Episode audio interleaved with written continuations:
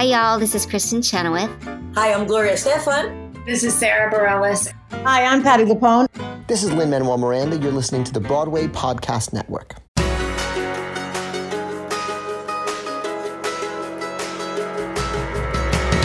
Hey everyone, welcome back to the Theater Podcast, intimate personal conversations with the industry's biggest names. I'm your host, Alan Seals, and our guest today is Brandon Victor Dixon, who is just this incredibly uh, passionate individual. If you don't know him from any of the major roles that he's done, and I won't get into them now because obviously you can read show notes or I get into the intro with him in a second, but just the love and the passion for arts in general, and the way that arts can heal and the way that arts art can change people, it, he he is the embodiment of this, and that's what got him into the theater and into performing in the first place. So obviously we talk about um, originating lots of roles, including a brand new role inside a brand new musical, MacGyver the Musical. The cast album itself drops on January twenty-seventh, so um, you got a little bit until it comes out if you're listening as this episode drops, but it's just fun. It's so tongue-in-cheek, and the the dad jokes galore in the lyrics, which of course, if you know me at all, I love them. So find me online, Instagram, Twitter, TikTok, Facebook. Drop me a line, hit me up with your stories, let me know you're listening. And now everybody, please enjoy this episode with Brandon Victor Dixon. When you need mealtime inspiration, it's worth shopping Kroger, where you'll find over thirty thousand mouth-watering choices that excite your inner foodie. And no matter what tasty choice you make, you'll enjoy our everyday low prices, plus extra ways to save, like digital coupons worth over six hundred dollars each week. You can also save up to one dollar off per gallon at the pump with fuel points. More savings and more inspiring flavors make shopping Kroger worth it every time. Kroger, fresh for everyone. Fuel restrictions apply. Three.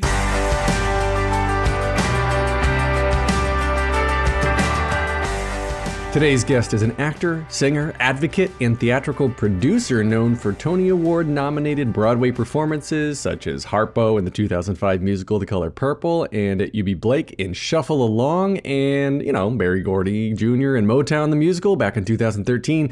And uh, Motown actually earned a nomination for Grammy Award for Best Musical Theater Album. Then in twenty sixteen... our guest assumed the role of Aaron Burr in the Broadway company of Hamilton. As a producer, his credits include Broadway revivals of Hedwig and the Angry Inch and Of Mice and Men. The former won the two thousand fourteen Tony Award and the Drama Desk Award for Best Revival of a Musical.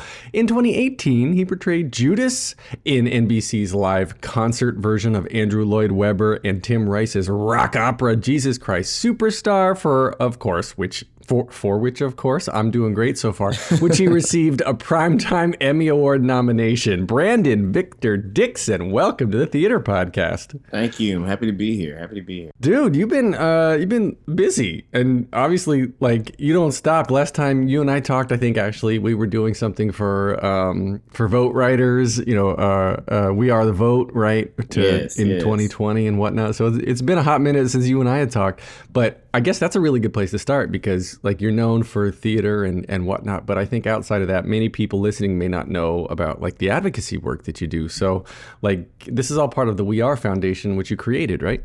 Uh, yes, yes. Um, the, the advocacy work is, I mean, the We Are Foundation is an extension of the advocacy work that I I have, you know, tried to involve myself in, both directly through the kinds of projects that I, I choose, and then, I mean, both indirectly through the kinds of projects I choose, and then directly uh, through initiatives that surround them. And really, it's just about taking the philosophy of, uh, you know, for me, it's my belief that art is the most exponentially transformative uh, element in our culture. You know, uh, uh, a song, mm-hmm. a play, Uh, a book can change a moment, can change uh, a generation. And we have so many examples of that throughout history. And so, you know, I the goal uh, in the, what I do and, and in the works we try to in, engage in and partner with people uh, through the We Are Foundation is to use uh, art to bridge the gaps uh, between us as communities, because, you know, art is is is the thing that can transcend culture, can transcend difference, can transcend uh, language, can can transcend everything.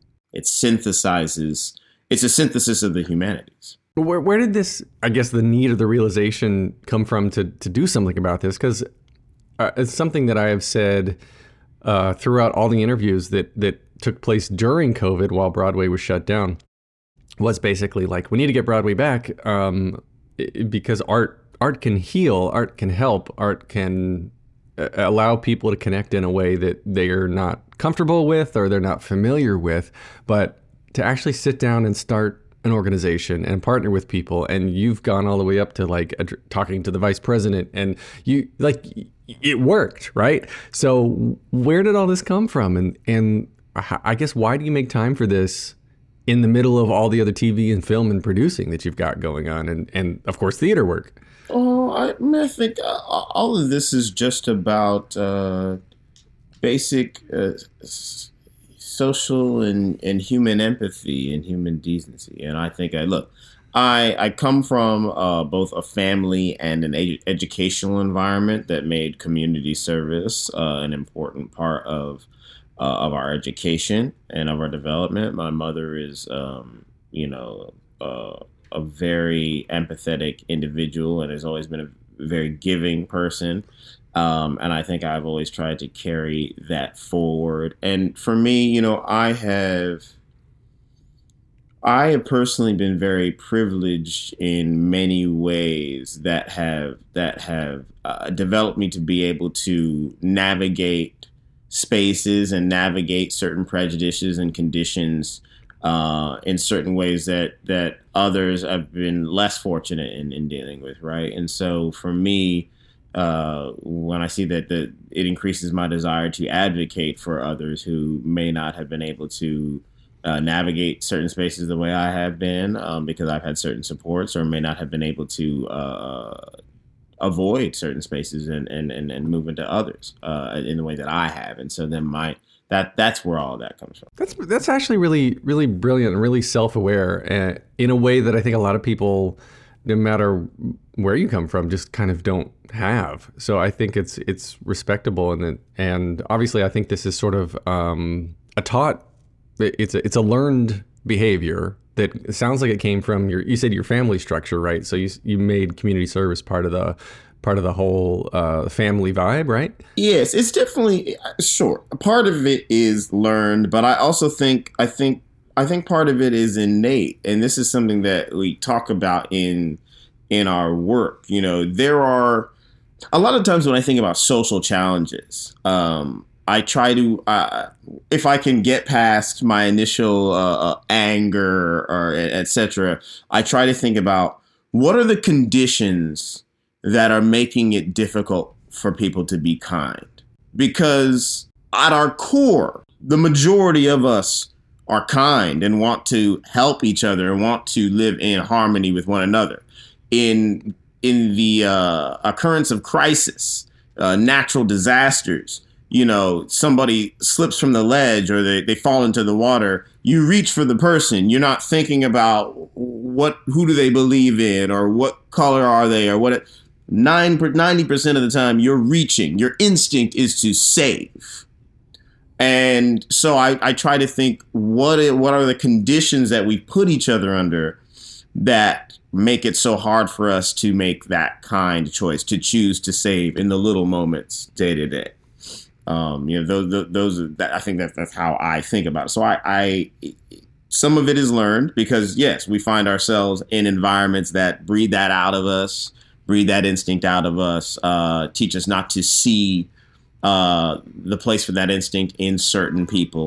Um, but I do think at our core, it is innate within us. And so the goal then becomes to unlock that in people who have lost it. That's really interesting. And I, I thank you for the explanation. It, does that translate into the type of projects that, that you personally get involved with um, professionally, like in terms of, of roles that you're taking or the shows that you want to uh, give your time to? Absolutely. Absolutely. Uh, both in terms of the messages that the shows communicate, but also in terms of uh, the lens, hopefully, that the shows can create. Um, 'cause, you know, the thing that one of the things we have to remember about art it's not only um, supposed to be uh, a vessel in which we can see ourselves.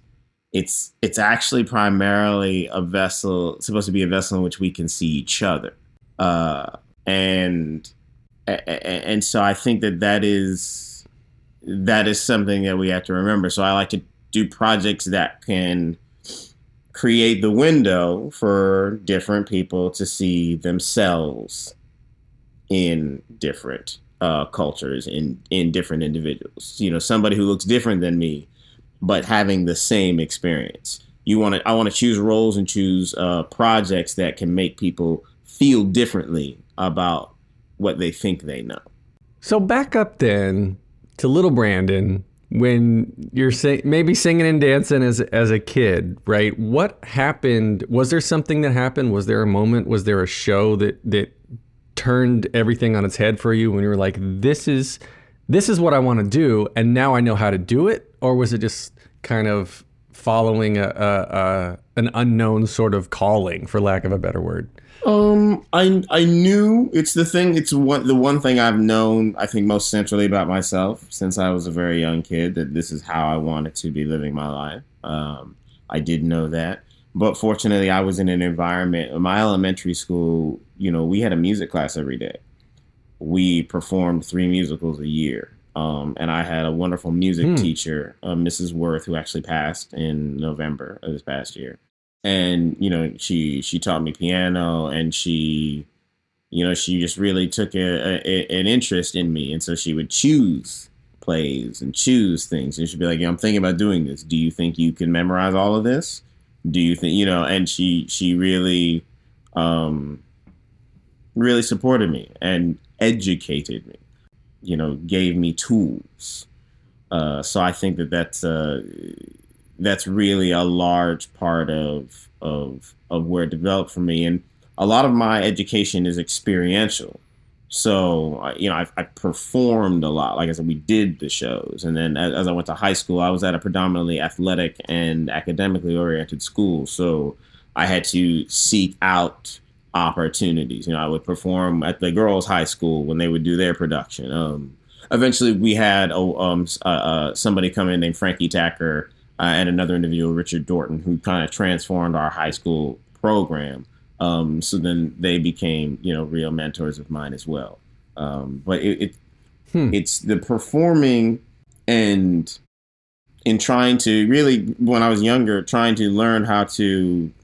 You memorize the lines, but also uh, I, I, you're working with both interested and disinterested peers in elementary and junior high school, right? So, uh, uh, you know, you are right. So you are kind of, how do you keep the show aloft? And when people make mistakes, how do you keep it going? Yeah, the, early on, I was doing that sort of stuff and paying attention to the audience.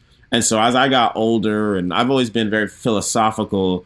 You know, for me, it always it, it started to become about, okay, there's there's an exchange happening between my, uh, myself and the audience. There's an exchange happening between us and the audience. Then we're using these tools, these words, these sounds, these music to create this level of energy exchange. So what is that about? And what are the tools that can make that most effective? Um, and how can we use this exchange to, at the end of this experience, to have come out better than we were before, right? So as I, as I've gotten older, then that that stuff, th- those kinds of thoughts have expanded, and so that's how I think about choosing a role and and choosing a a, a piece, and also, you know, the pieces choose me. They come to me in my life at certain periods of time that I have to learn a lesson, um, and I have something to experience in real time in that show that gives the show something and gives me something. And then, then I leave when I'm done with that. So somebody else can come in and do the same thing, and I can seek out my next stage. But I think, it, so it's it's been a gradual thing that has happened. You went to Columbia University and, and then immediately after Columbia, right? Am I reading this right? That you joined the national tour of the Lion King as Simba? Was that, that was right after, yeah? It was just before. So it was, I left school after my first semester senior year. Left school. So do, did you finish, you didn't finish school because you went on tour? No, I did. So I did tour for a year, and then I came back to the city, um, and I finished school while I was doing The Color Purple. We're going to take a short break. Stay tuned for more of the episode.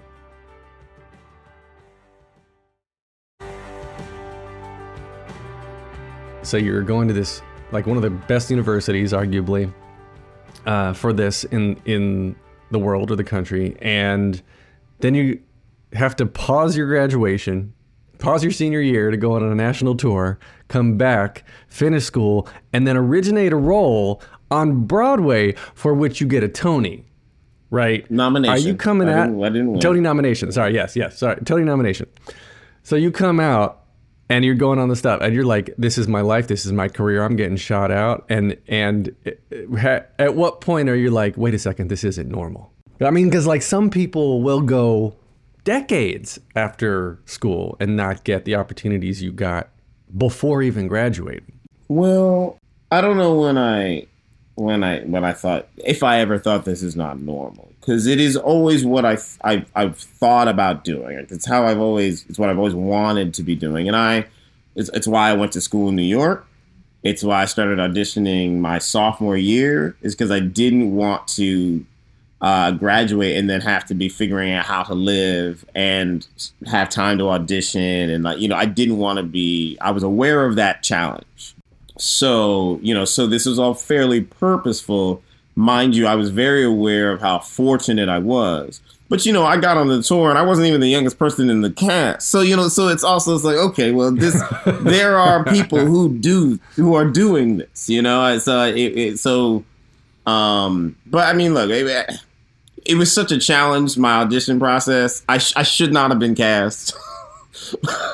my, uh, my when I was Hold on, I gotta hear that story afterward. And then even doing this show was just very a challenging process. I was very lucky, the su- the supportive creative team and cast that I had. Um, it's both to date the most challenging and tri- most triumphant professional experience of my career. So hold on, back up. Why do you think you shouldn't have been cast? Because my audition process, I mean, look, my first audition uh, for Mark Brandon, I, I went in because I was very, I was I was fifty-fifty on singing Endless Night, getting through it without cracking, fifty-fifty. And so I had auditioned, I sang it the first time, and it, and it came out, and he was like, great, gave me some notes, did it again, I cracked, and he was like, it's okay, you know, most people can't even get through it. So let's, he was like, he gave me some notes, he's like, you know, go keep working on it, we'll see you in a few months. Um, and then I, I came in at the end. It was a ten a.m. audition, which is cruel for Simba. It's a cruel time to to make anybody audition for Simba. And I remember I woke up. I woke up at like uh, six in the morning. Uh, I went like I ran four miles. Tried to warm my warm my voice up. Like, it was raining. Like, and I went down to that audition, and it was the the musical supervisor Colin and Jeff Lee and uh, Aubrey Lynch and everybody. And sing. I was singing first. It's getting to the last portion of the song. Crack. Couldn't get through it. He was like, oh, it's okay. Just start over. Try it again. Crack. Couldn't get through it. Musical supervisor gets up, moves the accompanist out of the way. He's just like, just come over to the piano and just sing it with me. Couldn't get through the song. Couldn't get through the song. They were like, don't worry about it. Let's just do the scenes. Did the scenes. They were like, okay, um, you know, don't worry about, you know, and we're going to see you tomorrow. I got a call that night from one of the producers who I had known from before. And he was like, hey, when things go wrong, don't freak out. Just you stay calm. It's just an opportunity to try again. Everybody wants you to succeed. Remember. Uh, the next day I came in and I sang wonderfully, and they were like, what happened? And I was like, you know, I just, I just told myself to just shut up and calm down and sing. And they were like, okay, great. um, you know, we, uh, and then, and then they're like, okay, well, you know, we're going to see you in a couple of months when Julie comes to town and we'll have the, and so for the, and they were like, you know, we want you to continue to work on, we want you in dance classes so that you can, you know, you just get better at your dancing, and we want you getting more flexible. We want you to keep working on the scenes and the song. So then for the next four or five months, I was running four miles a day. I was in yoga twice a week. I was doing Bikram yoga twice a week. I was I was just doing everything. I was on a different diet plan. And and then I went and I had the audition, and I sounded good. I wasn't great, but I sounded good, and I did the whole thing. And then I didn't hear from them for a week. Uh, but then I got cast. Um, but, you know, but, it, but the, the thing that that did to me is that when I went into it, I knew I could do it, but I didn't know that I could count on it. Sometimes I did it and sometimes I didn't. So I was, I, I had anxiety and I was nervous. So then when I was in the audition, the rehearsal process and stuff, because now I'm in front of everybody and everybody's like, okay, well, who's Simba? And this is the first time I had always performed for fun. And I it had always been come easy to me. This is the first time I'd ever had any challenges, and now I had to do it.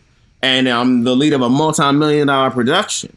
And I left school and I'm in Chicago and I'm alone and and and and I'm and and I can't I'm not in a room by myself. I'm in a big ass room with fifty people and I've got a, and I'm cracking. And I've never cried so much in my life, man. Those months, oh, it was hard. It was hard. At one point, they got me a voice teacher, so I was working with him. At one point, they they were like, "Look, we we're gonna take Endless Night down a half a step. Don't feel bad that we're doing a half a step down on Broadway. It's not a big deal." And I was like, "I didn't know that was possible." But uh, yeah, I was like, I didn't know they changed keys. I didn't know any of that stuff. I thought they were rehearsing Simba's in secret. Like, because I was like, there's no way they're going to let me go on. Like, I was like, I, it was just, it was a very torturous time for me. Oh, my goodness. Yeah. So what did you do to deal with that? Because I feel like it's this circular sort of uh, uh, of cycle where because you're feeling anxious and scared, it makes you more tight and, exactly. and allows you less flexibility exactly. to, to loosen up and hit those notes. That is exactly what happened, which is why, as we got into previews, they were like, we're going to take the song down and have a set because you're worrying about it and you're worrying about it. It's starting to affect all the other stuff that you're doing. And we don't want you to do that. Um, so they did that. And then we opened previews down a half a step and like Julie and Lebo and all the, the writers came into town and they were like, we had a big, like, there was like, a, I saw it on the schedule. There was like a meeting, Brandon and everybody, thirty names. And so I was like, I'm in a room with all the execs and they were like, you know, we loved it yesterday, but like, we really, you sound great. You're singing the notes on other songs. So why don't we try it up again? And we just want you to relax and enjoy it. And so I sang it with Lebo and I sounded great. And he was like, you sound great. Like, let's just, let's try it tonight. And I was like, okay, fine. So they moved it back up. They moved the key back up. I sounded great that night. The next night I sounded good. The night after that I sounded okay. The night after that I started, sh- I sounded shaky and we were going to open in two days. And so like I had, they had another meeting with me. I cracked one night. And so they had a meeting with me the next day, and he was just like, it was just with the director. And he was like, it's up to you. What do you want to do? We just want to do what makes you comfortable, but we need to change it tonight because th- they need to have the charts consistent. So, and I was like, yeah. look, move it down a half a step because clearly I know I can do it, but I'm, I'm, I don't trust. And, and he was like, let's do that. So they moved it down. We opened. Um, and then a month later, they came back into town, and I had been working with the, the the vo- voice teacher, but the key was that sometimes when I worked with him, he'd forget to transpose the song, and I would sing it, and I would sound fine. Just forget, air quote, forget. Uh, maybe it's that, you know, but he would be like, oh, yeah. shoot, I forgot to, and I was like, oh, and he's like, because it's mental. He's like, it's mental for you. When you know it, you you you you get tight, and when you don't, and so they came back into town. They were like, you sound great. We think we want to try it back up again, and I said, okay, look, but don't tell me when you do it. Just you switch the key, but don't tell me. They said okay, and then they changed it. Yeah, obviously every show that night I was like, it feels higher, it feels higher.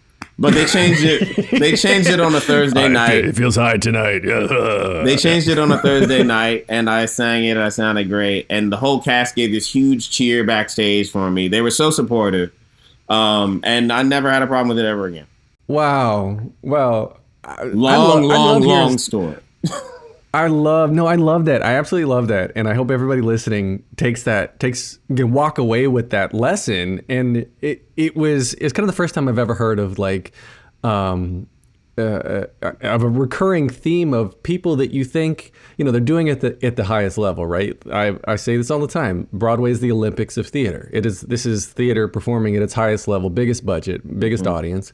And the people who are there, You're doing. They're doing it eight times a week, and they're making it seem fresh every single time. Like there's a there's a level of skill and a level of talent that obviously it, not everyone is an Olympian and can't be. Mm-hmm. And th- to understand that everybody also has anxiety and aches and pains. And uh, Patty yeah. Murin, of course, like talked famously about having panic attacks in the middle of shows. And Desi Oakley, I talked to her about the exact same thing. She's in the middle of doing uh, Carole King, right? And mm-hmm. uh, and just having panic attacks because all of a sudden it's just her and the audience. And like if yeah. she messes up, there's millions of dollars riding on this. Yeah. So it's all mental. So like for that mental game, do you do... Do you do meditation? Do you do, like, what kind of work do you do on yourself to keep your keep your head in that level? Yeah, meditation is a is long been a, a big part of my uh, my practical uh, theater practice. Um, and in fact, I, you know, um, my sophomore year of college, I, I my mother is a very spiritual person. She meditates, and uh, she got me into meditation. And she she went she went to an ashram upstate, and I went with her. She was doing a, a meditation intensive, and I just went to just kind of observe. Uh, but Felicia Rashad was there. And so I, I spoke to Felicia Rashad. Just happened to be there. She just happened to be there. And she yeah, was yeah. sitting on a like a sitting on like a, a, a lounge chair in the part in the court, courtyard. And so I just I went up to her and I introduced myself and I said, you know, I'm just wondering, does the meditation help you in performance? And she said, have you done the intensive? And I said, no, I'm just here to observe. And she said, do the intensive and then come talk to me. And the intensive is you wake up mm. and you start meditating from six in the morning until noon. And then it's meditation and chanting. And then you have lunch till three. And then you meditate and chant until from three until nine p.m. again in this like dark room with a couple hundred, like hundreds of people. And wow. So I went and I did it that day. And very interesting experience for me. And the next day we were leaving, but I went to go find her, and she was with a bunch of like people going, getting ushered off to some interviews. And I grabbed her and I just said, you know, Miss Rashad, I, uh, I did the, uh, Miss Rashad, you know, and she said, oh, did you do the intensive? And I said, yes. And she said, okay, did your mind get quiet? And I said, yes. And she said, that is where you create from. That is the space. Get it? And I said, wow, got it. And she said, good. And then she was gone. I don't know that I really understood what she said, but but I had an idea, and I carried that idea forward. And so for me, what I would do is for my roles with with The Lion King, it was very much about my my center, and like I would sit down in my room in the morning before my run, and I would light the candle, and I would set the sheet music out in front of me, and I would meditate on being calm and visualize myself singing it successfully. Because when I first learned meditation, it was when I was I was in uh, elementary school and junior high playing soccer, and I would get anxiety playing soccer, and I would fall and trip and like and I it was like and so in the mornings before games, I would visualize myself performing well, doing well, and I found it it helped. I would do better. So like I just kept doing. It was one of those things I stumbled upon because my fear, I had to calm myself down before a game. And so like I would just try and do something. So that's how it happened. So I kept doing that with performance. It was like, that's how Lion King happened. I would do that. And then carrying it forward, it became about meditating um, and focusing on the material, the, the research that I did. And so then I would meditate on the characters before rehearsal or before performance. Um, trying to commune with Ray Charles before I performed as Ray Charles, trying to commune with the spirits that uh, Alice Walker channeled when she wrote The Color Purple, trying to, you know, th- that is, that's, that's how that stuff kind of developed for me. And so I continued hmm. to, my practice, my meditation practice became more refined and then became more about me personally as well as professionally, but it really began about meditating on the characters and, and the research I had done and the spirit of the characters, just trying to synthesize something within myself. We're going to take a short break. Stay tuned for more of the episode. Well, this all sounds very, very serious, very focused, and, and um, I, I'm... trying to, to make an appropriate segue into MacGyver the Musical here, because yes. MacGyver is so is so tongue in cheek, and uh, it's I mean, like it's it's funny because you're working um, with Lee Wilkins, who is the uh, the original creator of MacGyver the series from you know from the late eighties, right? Mm-hmm. And and and so like you're a tool, I am a tool for change, right? Like the lyrics here are are a little tongue-in-cheek. It's making fun of itself. Oh, yeah, like, who absolutely. needs a MacGyver the musical? Oh, wait a second. This is why they're doing it. So I want to shift into that real quick because it sounds like you've got a very serious process for these very serious shows and this material that that needs to pull from these these strange places. And then, like, on the flip side, you don't want to take comedy not seriously. Comedy still has to be seriously serious, but when you're doing something like MacGyver, like where do, where do you start with that process? And actually tell us about I you're the character in there, because you've got a fun song where you've got, I think it's a German accent, right? Yeah, if we're being if we're, we're being generous, let's just call it just an Eastern European accent. Let's let's, okay, let's okay. give it give me Eastern a catch-all. European. Give me a catch-all. Um, uh, and and and yes, you know, my, the, the the song that I'm singing is a, is an ode to the wonders of beer that MacGyver and, and, and his allies, because at this point, his allies are, are a punk rock band, you know, we offer to the soldiers who haven't been told of this invasion plan that we've concocted, so that the soldiers will be, they'll be too drunk story. to to counter the attack that's coming. I mean, the, the thing is, yes, my my there is a there is a process that I developed uh, earlier on and that I've honed over time. But, you know, my process, my process adapts to the shows that that I'm doing, right? Each show starts to require different sets of skills.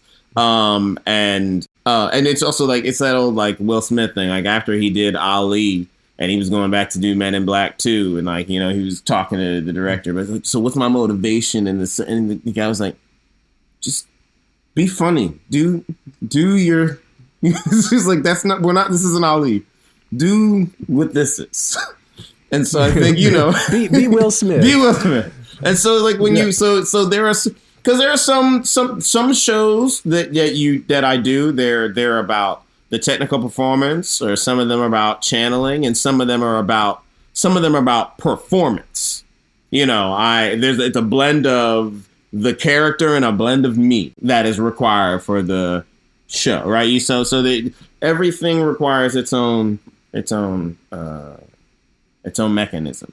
Um, for performance and adaptation. And so MacGyver, MacGyver is, it's, part of the thing is I have a love not just of, you know, kind of acting and, and performance in theater, but of theater as a device for community and for entertainment in general, you know. And so MacGyver very much fits in there as an immersive piece of theater. And I love um, MacGyver and the MacGyver ethos. I grew up watching MacGyver with my father mm-hmm. as a kid, you know, um, and you know, the uh, MacGyver is also so universal, you know, did, you know, the show is obviously it's been across the globe in syndication for years. But, you know, just one of those things like I remember as a kid, like just across. And I'm the kind of person who was in different circles of people. I was, I, you know, different groups of friends, girls, guys, uh, different races and cousins.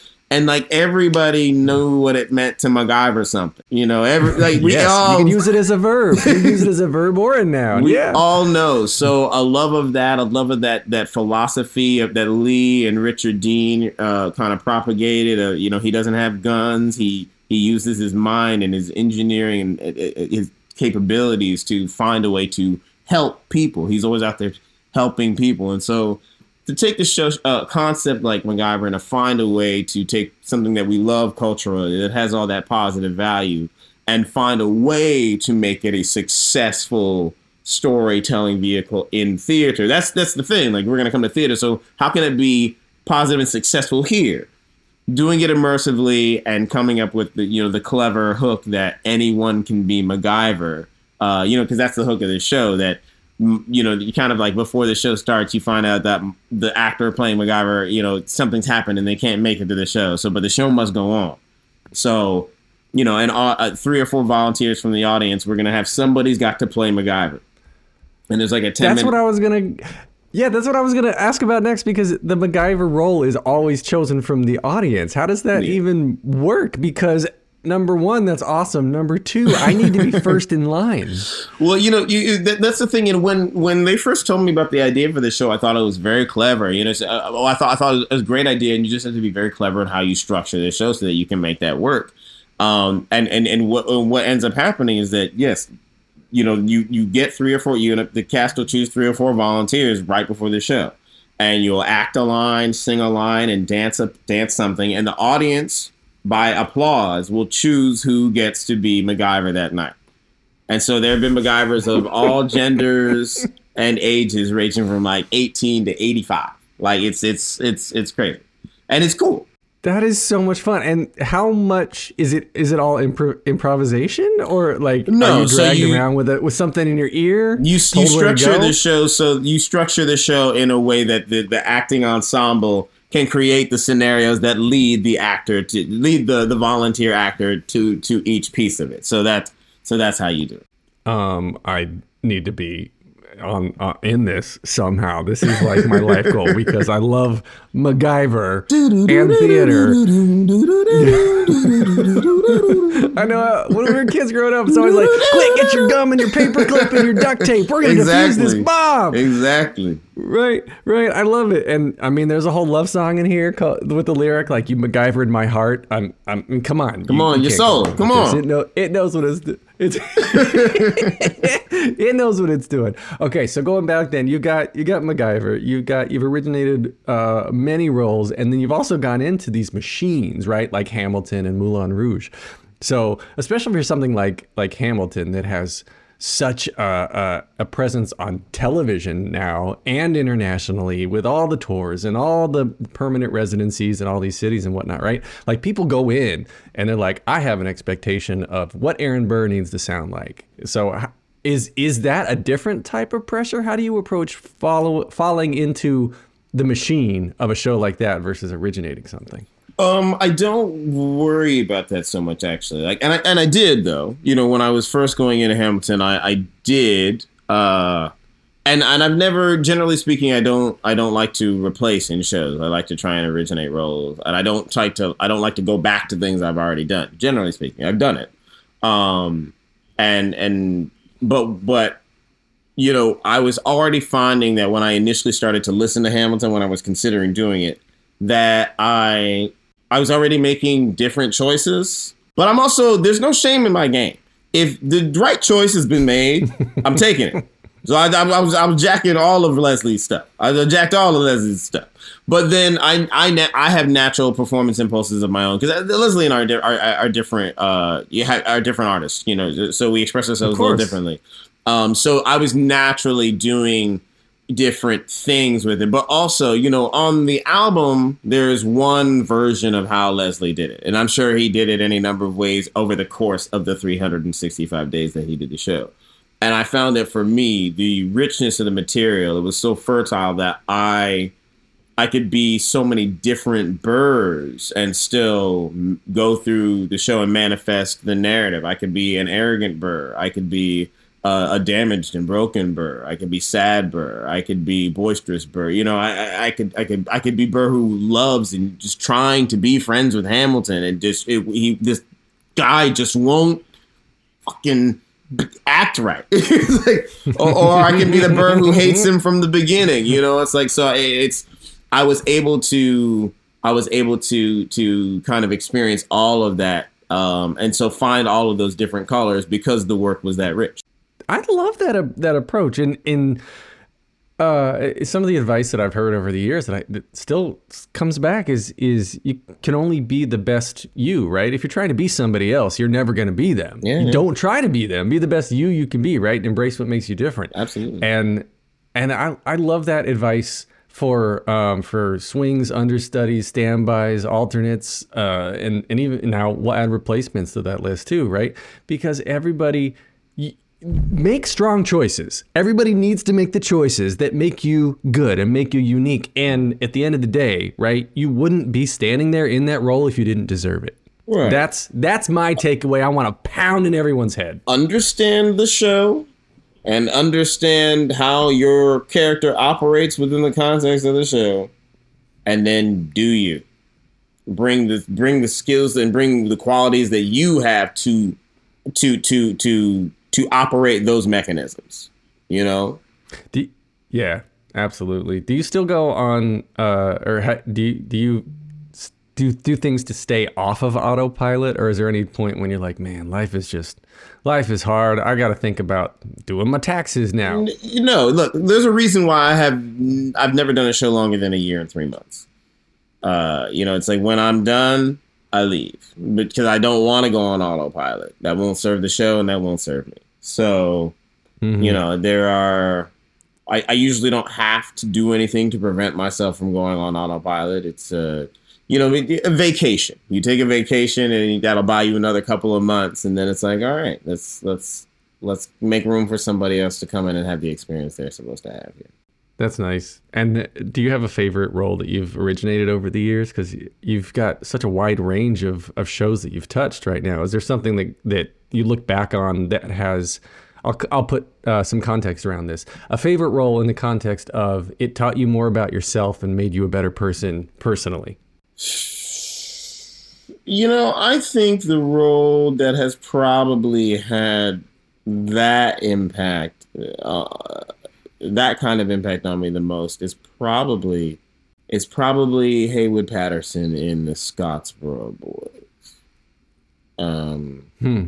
I, I think the nature of the show, uh, it's you know its story, what it's about, and also how it's structured, really impacted me um, in my development as an actor. You know, it's a very the, the show for anybody who doesn't know. It's ba- it's it's written by Kander and Ebb. Uh, it was directed by Susan Stroman and written by Tommy Thompson. Um, and it is uh, about a real court case about these nine black boys who were falsely accused of uh, raping two white prostitutes in Scottsboro, Alabama, in uh, nineteen oh nine. Um, and you know they were falsely imprisoned, and you know. The, the, all ended up having very bad fates, and they were ages thirteen to nineteen.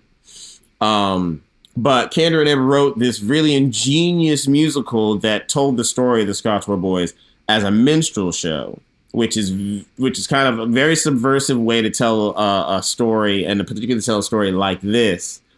Mm-hmm. Um, but, you know, uh, the unique construction of the show, Uh, the ensemble nature of the show and how it's written, and the camaraderie of the boys and the the end men and the interlocutor telling this story about, which it's not a story about race. It's a story about the power of the truth and the power of a lie. That's what the story is about. But it's this is the vehicle they use to tell this story. Um, both the experience of manifesting that kind of theater was special for me.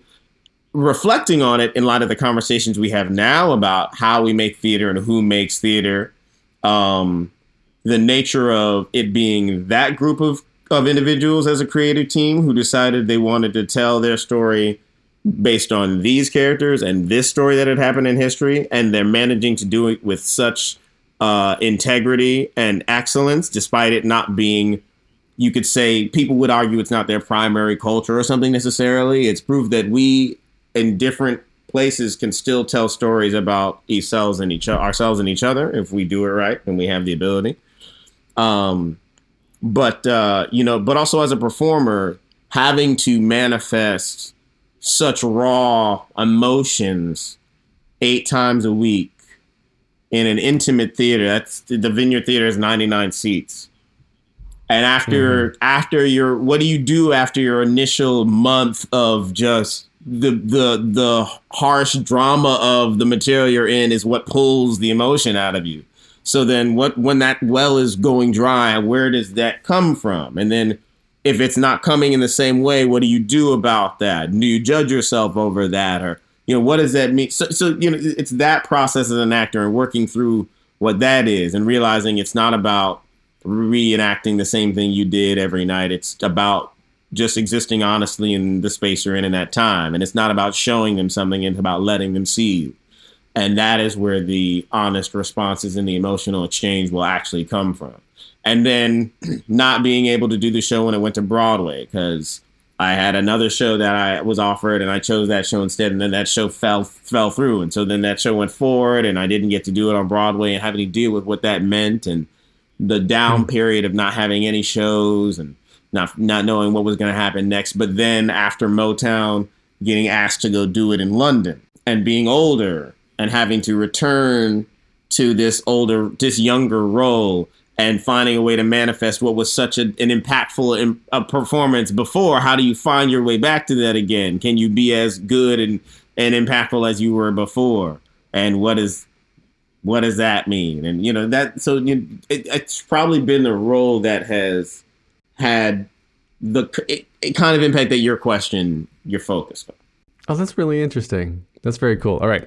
So the three standard questions I normally ask to wrap up the episodes uh, start with the very first one of just what motivates you.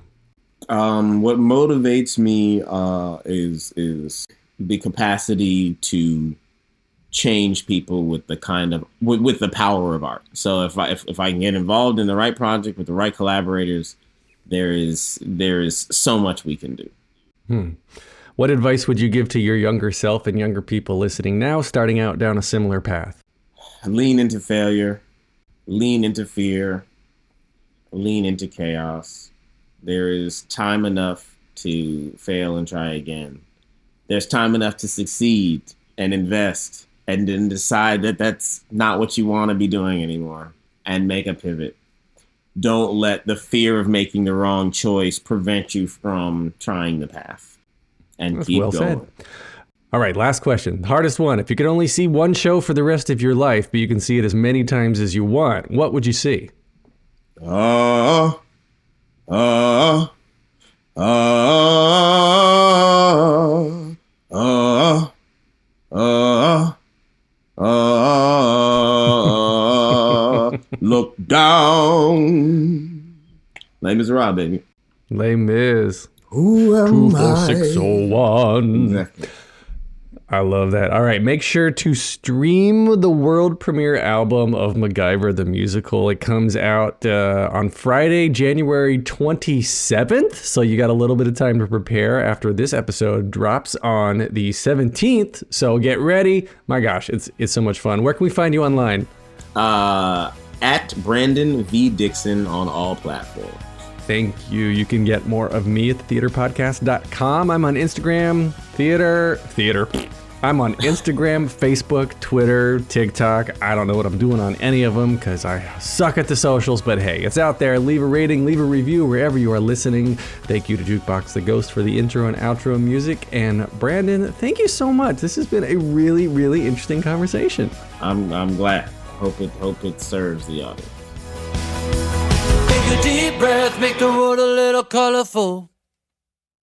Hey, it's Leslie Odom Junior here on the Broadway Podcast Network to tell you about the Rise Theater Directory, a program of Maestro Music. Rise is a national online resource designed to connect and empower backstage and administrative and creative theater professionals from underrepresented backgrounds.